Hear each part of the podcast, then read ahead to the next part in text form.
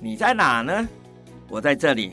二零二二台北国际艺术博览会二十一号到二十四号在世贸一馆，这里将是一年一度最大的艺术盛事，有一百三十八家的画廊，有五千件的精彩作品和超过四十场的精彩论述。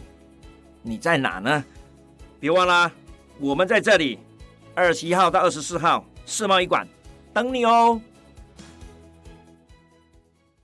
就这样啊？哦，还有忘的吗？没有吧？没有吗？哦哦，对对对，还有咖啡呀、还有美食，还有他们说欧陆热点非常好的，还有吗？还有吗？多的是啊，你来吧。本节目由生鲜食材科技出品，欢迎收听数位趋势酱子读，我是科技大叔李学文。我是跨领域专栏作家王维轩 Vivi。我们今天挑了一则新闻，是来自于网络媒体叫 Zeller，它的标题叫做“现在的手机处理器怎么都在挤牙膏啊， 挤牙膏挤牙膏就是一次出来一点点”，哎，对的意思吗？对，就是它原本有这么高，可是它每次都只会放出一点点，放出一点点给你这样子的概念呢、哦，好讨厌这哦。样叫挤牙膏。好、是，他开门见山就说啊，这个手机处理器性能看不见摸不着，但是有人觉得不够看，那有人觉得无所谓， 是这样子的情况。但是我们知道它是非常重要的，对不对？是，那其实它内文就有提到，翻翻历史，二零一一年的 LG 它发布了首款的双核处理器手机的时候嘛，是就有一些人就说，哎呀，感受不强。是然而呢，没过多久，双核、四核、八核的手机到处都是。是那到二零一三年 iPhone 的五 S 首次在手机上使用六十四位处理器的时候，又有人说，哎呀，感受实在是不强。是但是呢，不出几年，还在用三十二位元处理器的 iPhone 五 C 就跑不动了。哦，那是智能手机性能突飞猛进的时代嘛？是即便是隔年的迭代更新，性能的增长也是非常明显的。是。接着他说哦，也不知道从何时开始了，这样子的好时代似乎就成了过去式了哦哦，那以往我们经常会调侃一些厂商说他挤牙膏嘛。那现在哈、我们来看看，似乎大家全部都在挤牙膏了，怎么回事呢？这个 Mac World 它的资深编辑就表示哦，近年 iPhone 十四 Pro 系列它搭载的这个 A 十六晶片，是近几年来哦苹果最没有搞头的这样子的新处理器了。真假哎、的？他就这样说了。早先呢、小道消息说，A 十六晶片它的 CPU 会提升百分之四十二这样子的一个性能。事实证明哦，它的 CPU 啊，仅仅提升百分之八到十了，非常不够看、 有提升就好了啦。啊，是这样子啊，是，不过呢，其实苹果说它有它的理由，对外在的原因是台积电的三纳米工艺因故延期嘛，是使得 iPhone 的处理器连续三年停留在五纳米的制程工艺节点。是今年呢，换上了四纳米的工艺，嗯哼也只不过是五纳米工艺的改良版。是还有一些内在的原因呢，是第一个，苹果自研晶片的重心在于 Mac 用的 M 系列晶片嘛，就不管是手机就对 了啦，是是是。那第二个是 iPhone 的处理器性能领先竞品，确实有点多。哇，哦，就是哎，反正比你 iPhone 超多的，赢很多，慢慢来嘛。是那苹果它更是直言不讳哦，说竞争对手目前啊还打不过我们 iPhone 十一的 A 十三呢。太臭屁了，那么，身为追赶者的 Enjoy 呢？传说它将会在我们的下个月亮相高通骁龙八第二代处理器平台。是据称哦，总体性能一时半会儿还是追不上我们的苹 果。是哦。那接着他说，为什么大家的晶片性能都放慢了增长的脚步呢？内在的原因是哦，晶片制成工艺进入了一个瓶颈期嘛。一直以来啊，电脑啊、手机晶片性能的基本思路是哈、在机体电路上填满更多的电晶体了。我们知道非常著名了，是摩尔定律嘛，对不对？他说，机体电路上可容纳的电晶体数目约每隔两年就会增加一倍，非常可怕。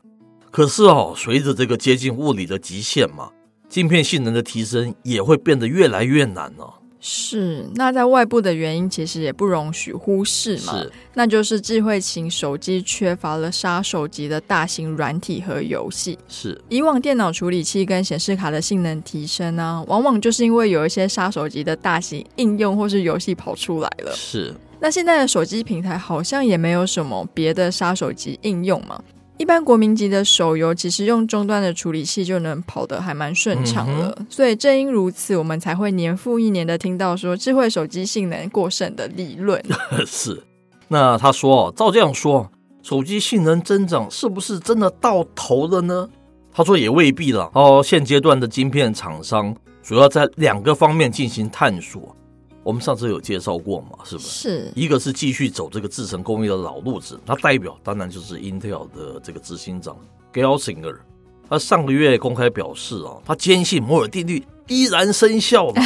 他到二零三零年不是说会变成是更可怕的一个数字嘛？哦，是，第二个是借助这个人工智慧的力量，那就是 NVIDIA 嘛。他说他要走这个加速计算的一个路线。加速计算啊，是将应用的资料在一个单独的加速器上面来处理。它当然是以晶片大厂啊，NVIDIA 啊、AMD 为代表啊了。那其实 Google 自研晶片的 Tensor 也是一个非常好的例子哦。哦，就是一个人工智慧这样子的一种案例。没错，它刚发布的 Pixel 7系列搭载的 Tensor G2 晶片，它的机器学习性能提升了六十 percent，哇，带来更强的长焦运算法哦。嗯哼它缩短了五十 percent 的夜视模式的时间，是，它也支援一键修复模糊照片、嗯语哼，音辨识、翻译功能，它其实都有大幅的增强。是只不过呢，目前手机上许多的日常任务啊，其实都还没有这么大幅度的人工智慧的参与。是。这个里面当然提供我们非常多 dimension 来思考这样子的一个 issue，对不对？嗯，可是里面其实我唯一最赞成的还是它这个创新应用不足，是，我觉得这才是最麻烦最大的问题。可是它有这个部分，它是没有大到的去琢磨了。好像它只是说，还是有一些方向嘛，一个是摩尔定律嘛，一个是是人工演算。试问，如果没有新的超级应用出来，颠覆式的应用出来，我们为什么需要跑那么快速的东西？我觉得那个才是最重要的。没错，我们今天不是跟朋友聊到吗？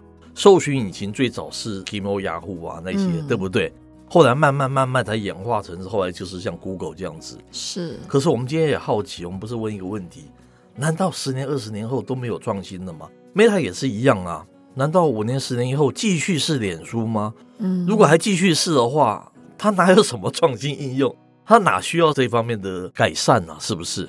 我就想到我以前小时候很喜欢打电动，是然后那个时候为了要玩那个《三国志》，是结果那个电脑的处理器跑不动，所以是就变成他们杀人都会一格一格、一格一格的。是那其实就是这样的应用出来，就我发现我跑不动，所以我才会有想要去换电脑的冲是动。没有其实错就跟手机好像是一模一样吼，是因为其实现在手机处理器，我觉得应该是一般日常的应用都还算蛮够了。是如果没有一个新的需要搭载运算，不管是更快或者是人工智慧，它参与更多的应用的话，我觉得这样看起来好像也不知道下一代手机好像也是没有什么好令人期待的。是啊，那我觉得他提了两个方面，一个是这个所谓的制成的一个体积越来越小，呃对，还是摩尔定律继续往前走了，是或者说用人工演算法。算的越来越快。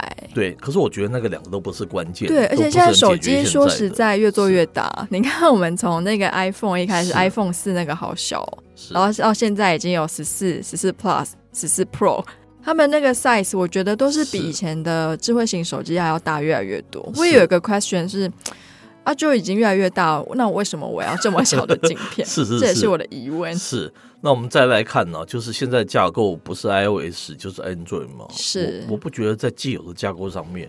它会有怎么样突破性的那种改变呢？是不是？我对个人看法是这样子的哈。嗯，我们不知道像那个马斯克他提出一种新网络之后，会不会改善这样子的一种现象，是，或是在车用这个领域，它有一个新兴的 OS 不一样的一种 performance，那样才你才需要有不同的那个晶片啊，否则你为什么需要这样子更先进的那个晶片呢？嗯，是不是？这也是我蛮好奇的地方。是是是，这蛮值得大家去思考的哈。以上内容播到这边告一段落，我是科技大叔李学文哦我，是跨领域专栏作家王维轩 Vivi，我们下回见喽，拜拜。